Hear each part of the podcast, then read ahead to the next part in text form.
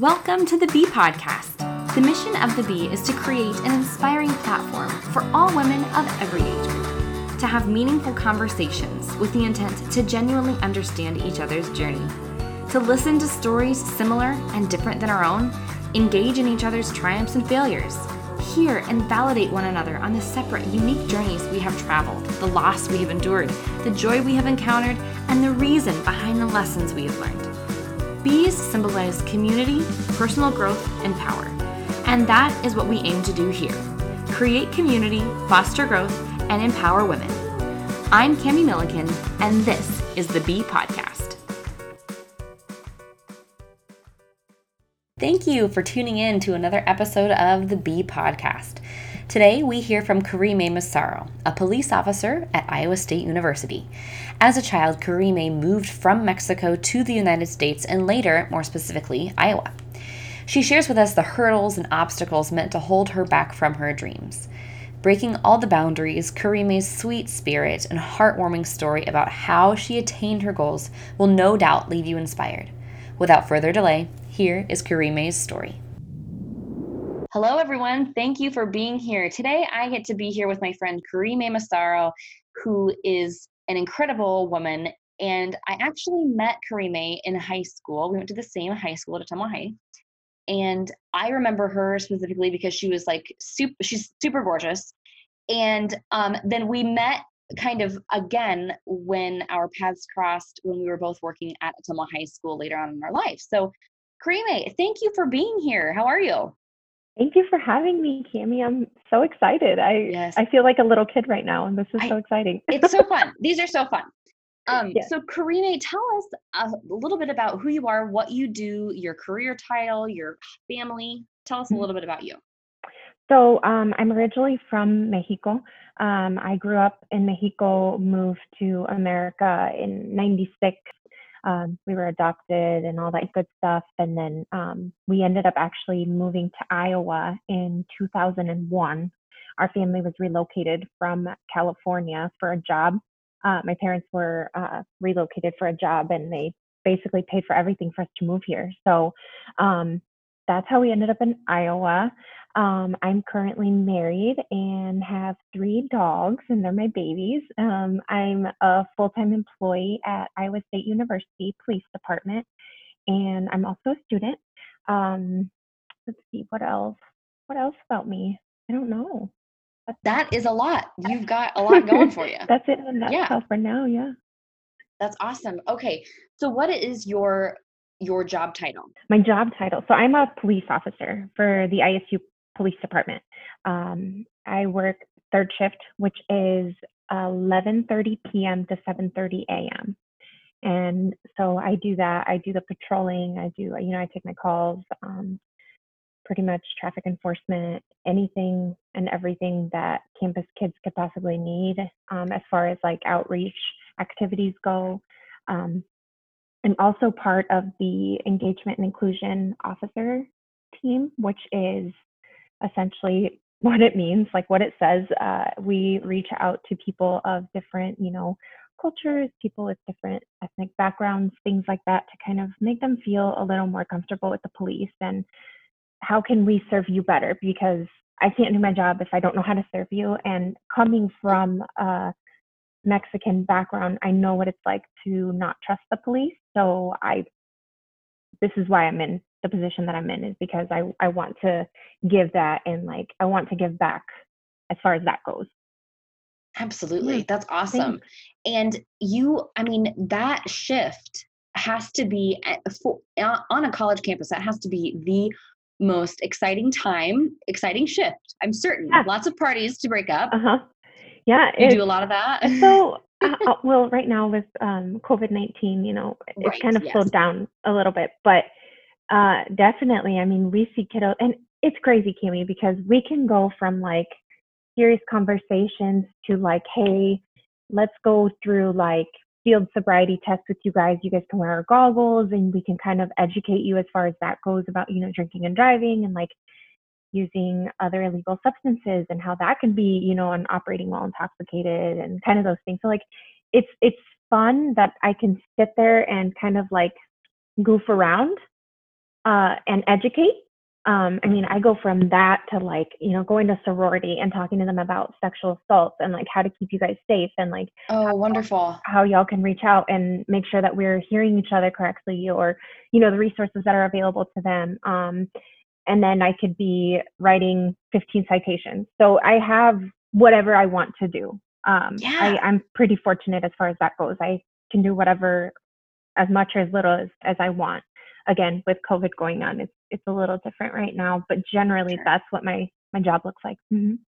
That's so cool. I love the part about education and how you yeah. are actively you know, talking with men and women about ways to keep themselves safe on campus. Sure. That's wonderful. Very yeah, cool. Especially, especially kids from like different countries, and you know, we have different customs and different. um Really, I don't even know how to explain it. You know, like even growing up for me, some of the things that we didn't think were normal, quote unquote, at home, you know, kids were doing at the high school, and I'm like, man, their parents are so cool that they could do that. But you know, in my culture, it was like a big no-no. So yeah. trying to educate those cultures and like, hey, this is America. and like, this is not okay. Like people cannot treat you this way. Like you can come and tell us and we can, you know, enforce some laws as far as that goes and making sure that, you know, they feel comfortable with us and stuff. And honestly, when they're younger, that's probably the best approach is what I've seen since I've yeah. been doing this. So I, I really like it. It's pretty great. Well, and I feel like as a young female officer, they probably listen a little bit better because mm-hmm. you're less intimidating i think on a like on a visual level yeah you might be less intimidating mm-hmm. than a white man for yeah. example to come so in and, that's yeah. yeah i think that's that's really really cool i love that it's more you're doing a lot of education as well mm-hmm. okay so let's talk a little bit about um, your background as um, a mexican woman let's talk about that as a child um let's see what do you want to hear? So, so I I am not your average Mexican American, okay? Um, I did not marry in my race. I decided I'm going to put my education first and I'm not going to have children. I'm going to graduate high school, which, yes, I graduated high school.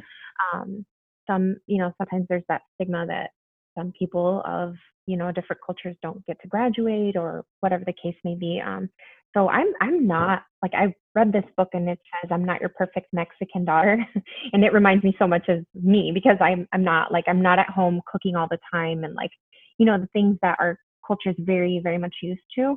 Um, I am my husband and I are very much a team. We work together as far as everything goes with the sheriff for Story County. So working the shift work, and I'm sure you know exactly what I'm talking about, Kami, as far as that goes. Um, mm-hmm. So we're very much a team. Uh, I am pursuing my education. Um, I'm trying to do all of the things that unfortunately my mom didn't get a chance to do. Um, mm-hmm. You know, and another thing that's always thrown at me is, you know, you're almost 30 and you don't have kids. And I'm thinking, I also haven't completed my studies and like I still have so much more that I want to give my children if I have them someday. And I can't do that if I don't have the education that I want to pursue. Yeah. That is awesome. I love I love that. I love that you are kind of breaking the mold and I'm certain that you are super thankful for the background that you do have because what a rich yeah. history and uh, your culture I think I think it's just really interesting that we we do sometimes in any culture we sometimes get stuck in what's normal mm-hmm. for for mm-hmm. that culture and then uh, we kind of perpetuate that but i think it's really awesome that you're stepping outside of the box and you are working in law enforcement which is fantastic yeah so karime tell me a little bit about what created this desire in you to become an officer um what created the desire? There are so many things that I could say because um, fortunately for me, I've been blessed with a ton of people that have molded me into who I am. Um, so like I can't just like pinpoint one person, you know, I've I've been so blessed. But um, most of the reason, Kami, that I decided to do it is because um, the experiences that I've had with law enforcement and just seeing how afraid my mom is of the police like even to this day like i wear a uniform every day she went and was there when my badge was pinned on and like she's still super scared of them and i want to say half of it is because of our culture in mexico and the way that police officers are Um, but you know, also in in Mexico, how they are. yeah. Okay, okay. But then again, like you know, and just the way that everything is going on in America right now too. So like, can't even say that it's just back home. Um, so most of the reason why I wanted to join law enforcement is because I did want to offer that like sense of safety to people that I could communicate with. Um, if I can't understand somebody, you know, th- that makes it really hard for me to trust them. So I decided, what if I'm the one that can interpret for them, or what if I'm the person that um, is there to be able to like fix that barrier in between. And it all started at the jail. So I actually worked at the Story County Jail for close to three years before I became a cop. Um, and seeing all of the racial biases that were there was kind of what started getting my wheels turning. So I'll tell you a secret, Kimmy. Um, I used to be really embarrassed of this, but I decided, you know, this is this is who I am, and I'm. I mean, if this can help somebody else grow, why not? For a long time, I was really afraid of becoming a police officer because English is my second language, um, and I was afraid of not being able to pass the test. Oh, If you talk to any of the first thing they're going to say is, Oh, it's like the easiest test. It's just like a test of basic skills.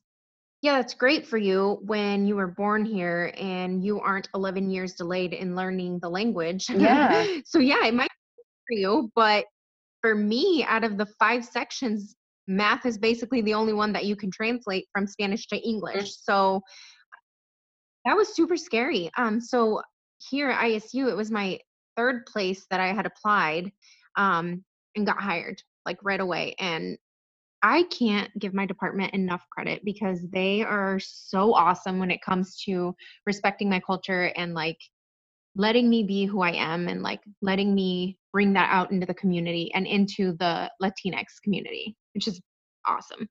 well, and so necessary. I mean, you have so many. Not only are you educated and you're able to create meaningful connections with with men and women especially college age that's huge but you're also bilingual and you have a completely different u- unique look on what it looks like to be around law enforcement as i mean you're you as a different um a different race and so that's incredible so what a you you are the asset to that department i'm certain as well so You mean? Um, yeah, yeah. So let's, if we can, can we talk a little bit about any of the racism that you experienced while you were growing up? Oh my gosh, yes. You might actually remember one of these awful experiences, Kami, because it happened while we were at high school. Um, Okay. Do you remember a gentleman that hung a dead possum in the men's Yes, I do. I do remember that. and the and the way that he had written on the mirror, it was just so sad how he I believe it was something something similar to this is how people or colored people should go and their families should go or something like that. Which Something awful and racist. yeah it was just disgusting so i mean that was i think that was my second incident of experiencing racism um, my very very first one i was almost 15 years old i was working at sonic drive-in best job i've ever had hands oh my gosh did i love those people I remember working and I was working the drive through and there I was, you know, like trying to hustle because it's like lunchtime, it's summertime, everybody's out, everyone wants their slushies, whatnot. Um, and this gentleman comes, you know, he's at the window and he goes, his food was running either so it was either something like his food was running behind or somebody like dropped his food or something and so it was taking longer than usual right and so i peek out through the window and i'm like i'm so sorry sir like we'll give you your food right away like give me just a second you know and i shut the window and i go back and i you know get the food bagged up and whatnot like i don't cook right i'm just bagging the food and handing it out taking the money Mhm. um and so I'm like doing that, trying to hurry because this guy, like, he looks pissed, right? And I'm Mhm. like, what I want. So I go to like grab his food and stuff and start going. And he looks at me and he goes, Did you touch my food? And I'm like, well, no, like I'm I'm not a cook, you know, like I bagged your food. And he goes, I'm not touching that. I'm not I'm not taking that food. If a wetback touched my food, I don't I don't want it. And I'm like, I'm sorry, he did not use the word wetback. He used the word spick. First time I'd ever heard that word in my life, right? That's the word he used.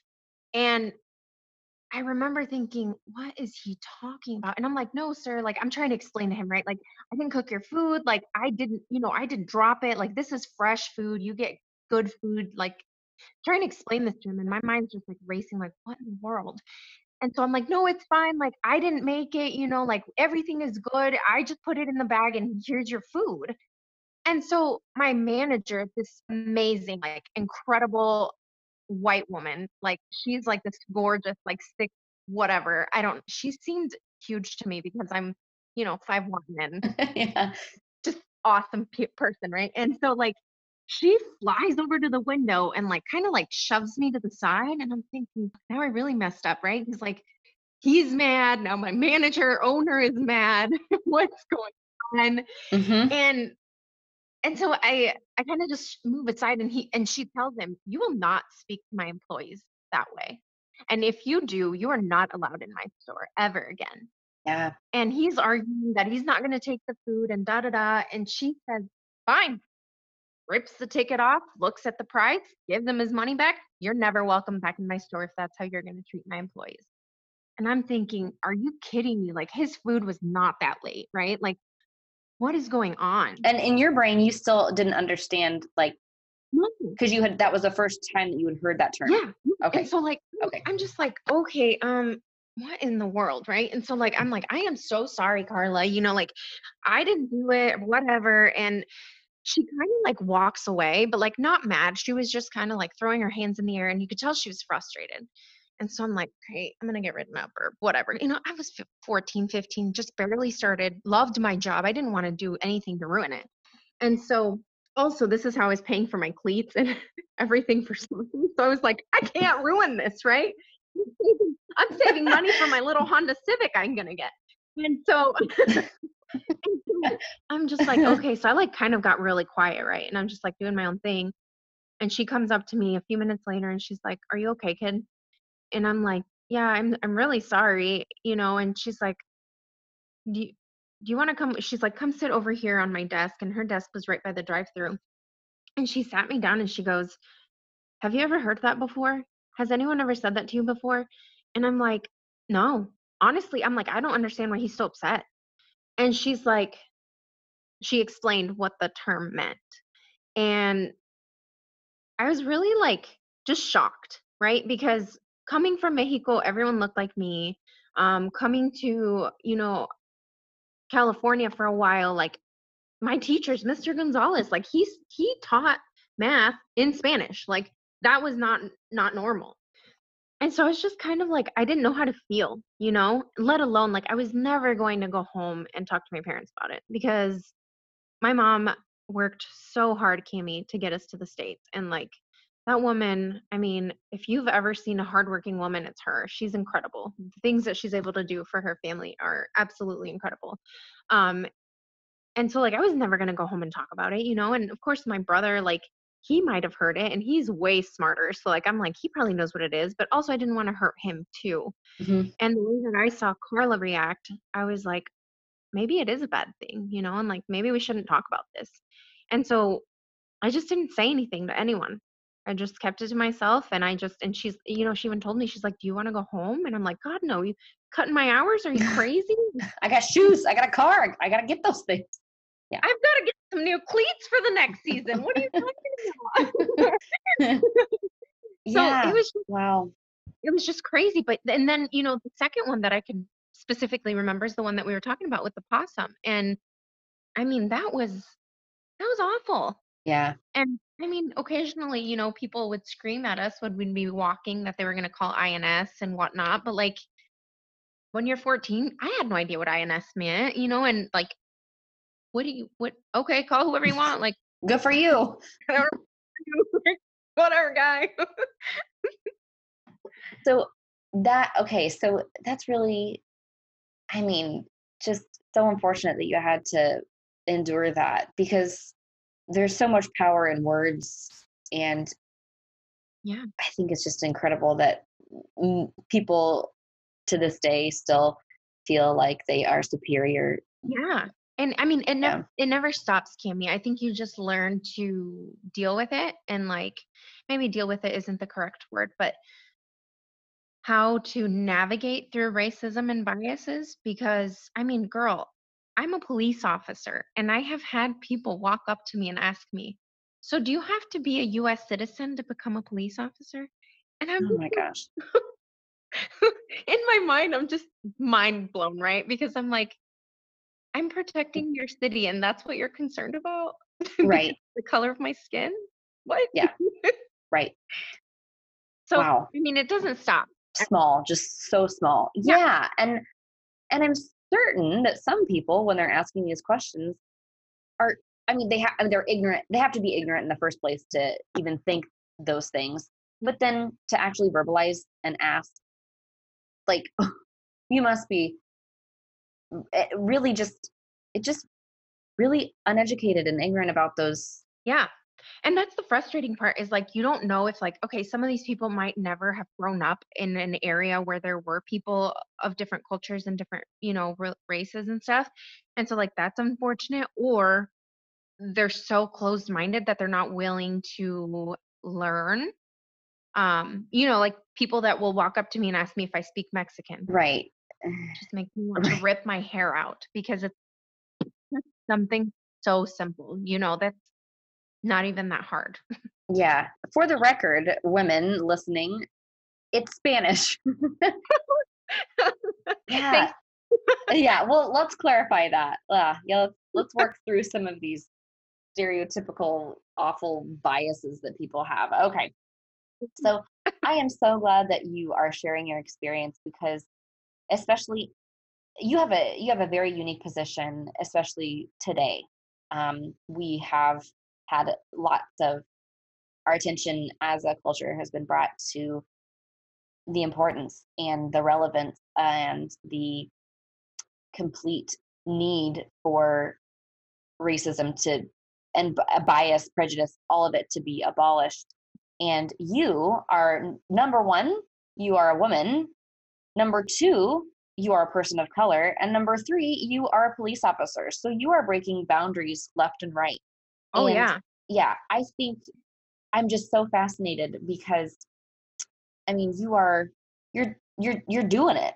Like you're there you're doing it you're doing what you were meant to do and unapologetically and i love that. Yeah. um do you think that being a woman has proved to create any more or maybe difficult or maybe different challenges for you in the field of law enforcement? Hmm. You mean like like how people treat me? Yeah things that you've maybe had to overcome that possibly a male wouldn't have had to. Oh i mean absolutely but that's you know that's anybody. I mean okay. a male can and not be certified but you know they're gonna get the job over a woman any day you know what i mean? Unfortunately like we're just getting over that tiny hump so um definitely um i specifically remember actually this is awful the director of the iowa law enforcement academy telling me you will have to work twice as hard as the average male cop to be somewhat okay First of all, that's disgusting for a female to tell another female. Yeah. Okay. We already are fighting many battles as it is to be a female in law enforcement and person of color. I even remember a sergeant that came and talked during one of our classes and said, Do I have any Latinos in here? And she's Latina. And I said, You know, I raised my hand with along with three others. And she goes, Ooh, sister. And she shakes her head, right? And she goes, Let me tell you, girl, you're in for it. And I just looked at her and she says, You think people hate you because you're going to wear a badge and carry a gun? People are going to hate you twice as much because you're a person of color carrying a gun and that badge. And she says, Coming from somebody who suffered, I hope to God that your struggles are not nearly as hard as mine. So, like, that was really like, it kind of hit me like a glass of water in the face, right? Because Yeah. it's just like, I didn't think about that. You know, when I prayed about this job and when I because I did for for years I prayed if this is what you want me to do God like make it easier for me. Make me be able to overcome all of those things that scare me to become a cop as far as like the language barrier and all that. Not the ability because I feel like if I'm determined enough, I can take on whatever I I want. Um it's not going to be easy, but I definitely can set my mind to something and work for it, right? Yeah. But like mentally as far as like the language came, you know, I, I was just super afraid of that. And so like I prayed about it for I want to say almost four years before I even had the opportunity. And it was just it was just so crazy. I feel like I'm going all over the place, but there's just so much that I want to like share. Yeah. You have a really big, unique, complex story and it's it's it's it's hard to contain in one podcast episode. So you're just gonna have to come back. Um, but no, yeah, I I think that those obstacles, especially as a woman and a person of color, those create bigger I mean, you have to be you have to be so determined. And it sounds like because you prayed, I mean, you made sure that your heart was in the right place and you were asking for direction on what to do. I love that you were able to then go into that Mm-hmm. profession and do it well. Even though you had all these obstacles in your way. I mean, can you talk can you talk maybe just a little bit about um then how you kind of cope with the stress of that because i mean officers i know from being a woman who has family members in law enforcement Yeah. um Yeah, you're a big family too. I remember that. yeah i mean there's a lot of stress i was actually just talking with my father-in-law about this i was like how do you cope with the stress of you every day i mean i mean but So yeah there, there's so many things anymore, right? Like anything from a bubble bath to anyone who knows me knows I love baths. Um, so that's you know obviously in the winter. Um, exercise, girl. Exercise is my the way I deal with mental health, the way that I deal with a stressful day. Um, just that's just me. That's just who I am. You know, I, I enjoy it. I enjoy pushing my body to a limit that I know might be really hard, but I'm going to do it anyway because I want to see if I'm capable of doing it. Um, I journal and I do devotionals in the morning and at night. I mean, I journal every single morning morning because I wake up at four o'clock in the Yeah. afternoon. Um, you know, and and every single day. I mean, I journal the things, five things that I'm grateful for, right?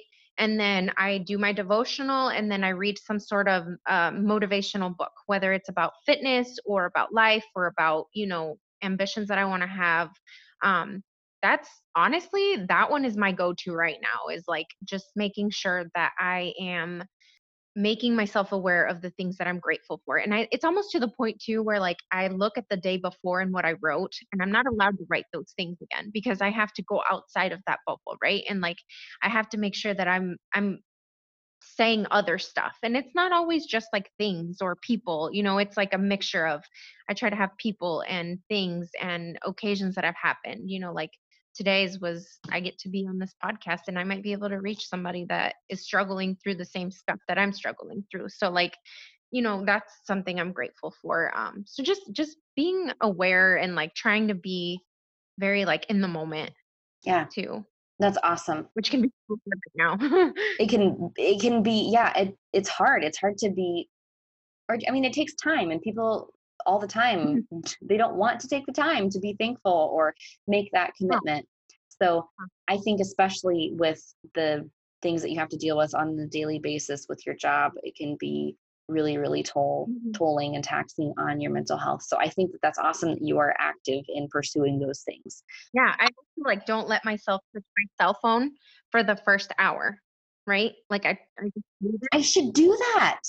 Yeah, i should do that it's incredible because then that's, I don't. that's great Yeah, I don't get to hear any of the crap that's going on on Facebook or Instagram. You know, all the negativity. Like I don't touch it for an hour, and then after an hour, if I have time, because then by that point it's time to get to the gym, right? So like it's I'm rushing to like drive to Ames to get to the gym, and I mean by that point I'm not checking my phone till seven o'clock sometimes at night, and it's like, well, you've already been without your phone for five hours on top of your eight hours of sleep. Like you can dink around on it if you want, but it's it's amazing how much that time away from your cell phone can give you time to reflect on the good things in life. Yeah, absolutely. I love that. So, with being a police officer, what is your what's your self talk like on on the job? So, like, what goes through your brain? How do you, in the moment, work through what you have to work through when you are at work? If that makes sense. Mm. What do you tell yourself? What's what's your inner dialogue? let's say you're coming up on an accident or you're coming up on an uncomfortable situation maybe it's a domestic what mm-hmm. what what are you telling yourself as you're going into those situations that are sometimes scary and unknown um well first of all i i love the people around me right i mean i have ames i have the story county um, sheriff's office i have all of my coworkers so like that's not something I generally worry about because I know that if somebody knows I'm on something hot, they're going to come to me to help me, right? So like I know that I have them nearby. Awesome. Um, another thing that I try to like tell myself is to um, so we learn how to tactically breathe, which is nothing special really. It's just you know breathing in and out four times, trying to like get your oxygen and whatnot. And so like trying to do that um, and trying to be an have an open mind because really like when you're going into those situations, you can't go in already guessing who's going to be the victim and who's going to be the perpetrator. Um, because if that's the case and it's the other way around, like those people never had a chance. So trying to like be vigilant, but at the same time be a human, if that makes sense. Yeah. Because mm-hmm. they're not going to want to talk to me if I'm in their RoboCop in it, you know, like let's so let's get so serious. Like no, no, no. I have to be a human before I can get my job done. And nobody will talk to me if I'm acting that way and I hop on a call that they need my help on, if that makes sense. Yeah. Yeah, absolutely. I think that's wonderful that you are also you also have that support. That's incredible. And also um, like my team. Oh my gosh. I am so grateful. Yeah. I love them so much. I mean, for a while I was the only female on nights and those guys showed me so much love, like in a non love way, but like they were relentless. Like they taught me so much without wanting to teach me to not, you know, to just be better. And so like if if there ever is a time that I think, "Oh my gosh, I have no idea what I'm doing. I'm so scared." I know that I could reach out to any of those guys and they would tell me right away like, "This is what you could do to keep you safe, to keep me safe, to give that person the best outcome that they can have." um, and also like my husband you know he's been in law enforcement for eight years so if i'm ever stuck on anything i can always give him a call thankfully we work the same you know hours so if i'm ever stuck on anything i mean why not call my best resource my best friend you know and ask him hey i'm stuck what do i do here yeah that's really that's a wonderful resource to have that is not readily available to anyone. Like not everyone's spouse is in an, an LEO, and that's awesome. So yeah. cool. Yeah. Really unique. He'll never like give me advice that's going to get me or somebody else hurt, right? Because he loves. Right, right. Yes. Oh my gosh, that's awesome. So, what do you think has been your greatest challenge as an officer? And this could be a challenge like as an officer in general this could be like an as a woman as a female this could be as a mexican law enforcement officer. What what has been your your biggest challenge do you think? Honestly Kami i think getting through the process of knowing and believing in myself that i could do this. Um like i said in your own brain. Yeah yeah in my own head because okay. I mean i can train all day for you know the cooper test and i know that i can pass that test not to be like arrogant but if you train your body to do something that it'll uh, it'll do it right? So like you can push yourself to that extent. Teaching your mind something especially coming from the the way that we were raised you know i didn't get to hear all of those things. Like now with my chosen family i am so great. I can't even tell you how, like, I can't put in words how fortunate I am for them. They're all just amazing human beings. It's almost like they shouldn't even be walking this earth, right? And they tell me, like, my father in law is like any day, and my mother in law, they're like, you can do anything, right? Like, you got this. Like, they're the biggest cheerleaders I've ever had. Whereas growing up, you know, like college was never a thing. Um, in you know Mexico, you for the most part, most kids will take care of their parents. So like going to college and like getting out of high school right away to start a new job to like be able to help your parents with the household responsibilities is a thing, right? So like Okay. not saying that my mom never trusted in me, but you know, it was never like you can do whatever you want. You know how here in America, I hear that a lot especially. Parents will be, "You want to be the president? You got this. Like we'll support you all the way, right?" Another good example. I just read the book Proud. I don't know if you've read it yet. If you haven't, I haven't. No. Oh my gosh. By Ibtihaj Muhammad. Yes. Okay. It's incredible. I'm gonna put that on my list. It's incredible. Her parents, same thing, you know, they like told her and supported her. She could do anything she had her mind set on. And so like that wasn't something I grew up hearing. Right. So trying to like trick my mind to tell myself I can overcome some of the scariest things, aka passing a test that was actually not that bad. Um, right? But it was just like in my head, I was just like, there's no way. There's no way you could ever pass that test because a lot of things, especially in English, like I have to translate it almost in my brain. So, like, doing while I'm reading something, I'm also like, some words I'm interpreting in my mind. And so I'm like, oh, okay, so this word looks like this word in Spanish. So it means this in English, right? Trying to do all of that while on the clock to take the test is kind of like yeah. rushing you, right? Yeah. So, Yeah. I mean, I think that has been my biggest challenge, but uh, that was all me upstairs, I think. Yeah. And you know, I'm really, really a lot of what our our issues are are our our negative self-talk is I mean, obviously it's just up in our brain. It's our brain. It's our it's our mind's way of psyching ourselves out. And I think it's so cool that you recognized that, but then you were still persistent in your goals and you were able to meet and reach those and exceed those goals. Right. So on the flip side then, Karime, what has been your greatest joy? My greatest joy for the job. Yeah. I think it, it'd have to Or as as a person of color, or I mean, as a woman, what has been your greatest joy in your journey so far? Um, well, I've met some amazing people, right, throughout my LEO family. Um, I've met incredible people. I mean, my support group, my family, everybody, I, I just feel like I'm everything is falling into place, right? And I feel like that's been the best. And honestly, like if you're not doing great successfully as far as like career goes and what you do, it almost feels like nothing else is ever really in place. So I think that with that being great, every like all the other little pieces of the puzzles just come in. But also like meeting so many people that are willing to like do anything to help me be successful. I mean, there was this female that reached out to me because she would see me at the jail. Her name's Cami, also Cami, just like yours.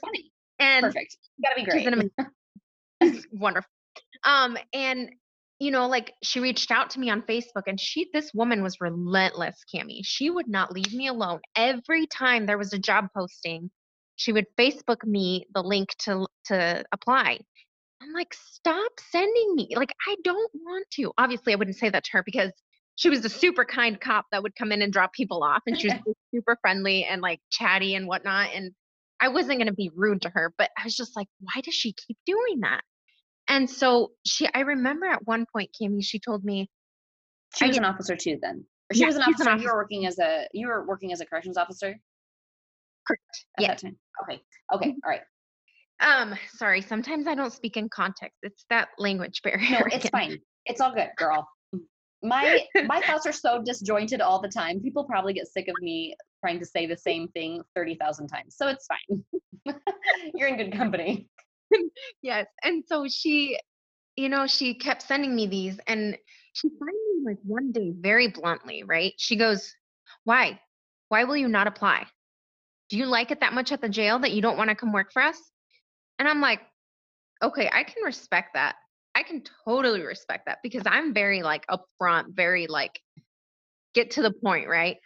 And so I told her, I said, "Here's my my issues. Here's here's what's wrong." And so I told her that and she says, "Okay, so let's study." And I'm like, "I have met you 3 times in my life. and you are willing to take time out of your time, out of your days off. She worked a four days on, two days off schedule. She works overnight, right? And this woman that I don't know is willing to take time out of her day and her days off to come and study with me. And so then that didn't sit right in my head, right? Because I'm like, if somebody who doesn't know me is willing to set time aside for somebody she does not know for me to be successful, why can't I do that for myself? Right. And yeah. so I remember being on spring break at the time. And I remember telling my husband, so there's this like study guide online. Do you care if I buy it? It's 90 bucks. It's I thought it was expensive for a study guide. So then Matt tells me, you know, if 90 bucks is going to get you the career that you've been wanting and praying for, then like go for it. It's $90. And so I'm thinking, gosh dang it, I, I'm on spring break. I'm not supposed to be doing any more studying. At the time, I was a full time student, full time employee, right? And so I'm thinking, oh, I really don't want to do this. But then I'm like, okay, this other lady is relentless and she will not give up on me. So why should I give up on myself? So I ended up buying the dang study guide, studied the whole time spring break was going on, um, took all of my pre exams and did great. Ended up taking the test. I did end up applying. I did end up doing all of that, passed everything. And I remember Cami sitting there with the investigator, bringing all of these um, sheets to fill out. You know, after we passed the post test, he would give us these sheets and we were going to put all of our information on there to then move on to do the Cooper test. And he handed me one and I just looked at him and he says, he, you know, he didn't say anything. So I just, I just held on to this, my piece of paper and I'm just sitting there waiting for them to call my name and say that I had failed the exam. I'm just waiting and waiting and waiting, and nobody ever comes in, right? And I'm like, the world. And so I'm just praying, right? Because I'm like so hot and sweaty, like, what is going yeah. on? Yeah, and the nervous sweats, absolutely. Sitting there holding my piece of paper, hadn't filled it out. And then the investigator comes up and he goes, You didn't fill out your sheet. And I'm like, Well, I was just waiting for you guys to tell us who all like passed and who didn't pass. And he goes, Oh, no, Karime, you passed. Everybody passed. Go fill your piece of paper out so you can go take exam. And I'm thinking, oh my God. I remember walking up, Tammy, to the records lady. Because there was the records lady that has all the information. And I'm like, can you please double check my exam to make sure that I passed it? And she looks at me like, and I'm like, I just want to make sure that there isn't an error because I don't want to get excited and like go to my test and then find out she ended up failing. And so, like, that was it felt like one of my best accomplishments because it was just like all of these people who didn't know me were willing to pour in so much out of their time and I wasn't willing to do that for myself. And so like I it kind of it was almost like a reality check like there's so many people that believe in you maybe you should start giving yourself a little bit more credit. And ever since then every time that I feel like I can't do something I just kind of like try to sit back and be like, okay, can you do this though? Because if other people are telling you that you can do it, they see something that you might not see right now. Yeah. And so I've just I've been so grateful. I've had my first sergeant was incredible. I mean, he's taught me so much. He ended up leaving our department, but my God, he was amazing. Like all of these friendships that I've made and relationships that I've made with people from all over the state that are cops everywhere else and like, you know, my department and it's just it's just been amazing. I feel like I am so blessed. It's not enough. Like I I should be able to share it with other people because I feel like there's so much for me. Yeah. It's almost like I want to give because I feel like it's too much for me to overflowing. Yeah. Yeah. Yeah. And it just I think that's been the best, honestly. Yeah. I really like that you talked specifically about this mental battle that you had and that was really the only thing that was holding you back i mean you had people believing in you and it uh-huh. had to have been really intimidating to you know have the background of having a family that i mean your mom had expressed that she was you know kind of terrified of police officers and um, your race and your gender and all of these things and your mind your own mind was telling you like whoa back up.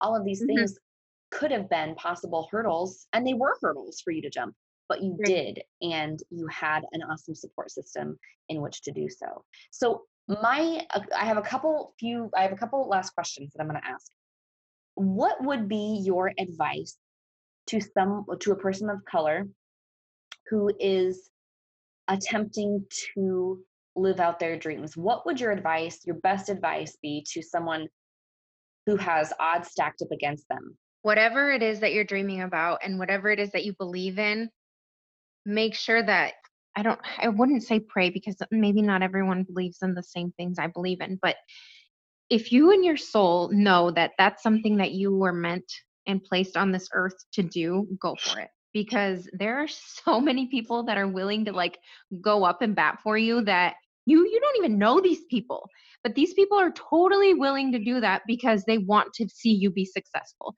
if people are telling you that you're willing to do something and that you can do it because it's in you it's totally there i know it's so hard trust me coming from me like i 4 years ago i would have been like you are out of your mind i am never going to be a cop right but I listened to that tiny voice inside and everyone around me that was saying, We support you and you can do it. So just believe in yourself, even if it takes that itty bitty piece of just belief in yourself. Like, go for it, whatever it is. Even if it sounds super scary, especially if it sounds super scary, tackle that monster because more than likely that's exactly where you need to be. Well, and I think also sometimes we don't even put a name to it. Like in my brain, I know that I want to do this, but I'm too scared to actually say it out loud. Yeah. So maybe your first step in doing that would be just to verbalize it. Maybe just for yourself, like, I want to do this. So mm-hmm. you can verbalize it. Then maybe the next step is writing it down. And then maybe the next step is actually telling someone. Because yeah.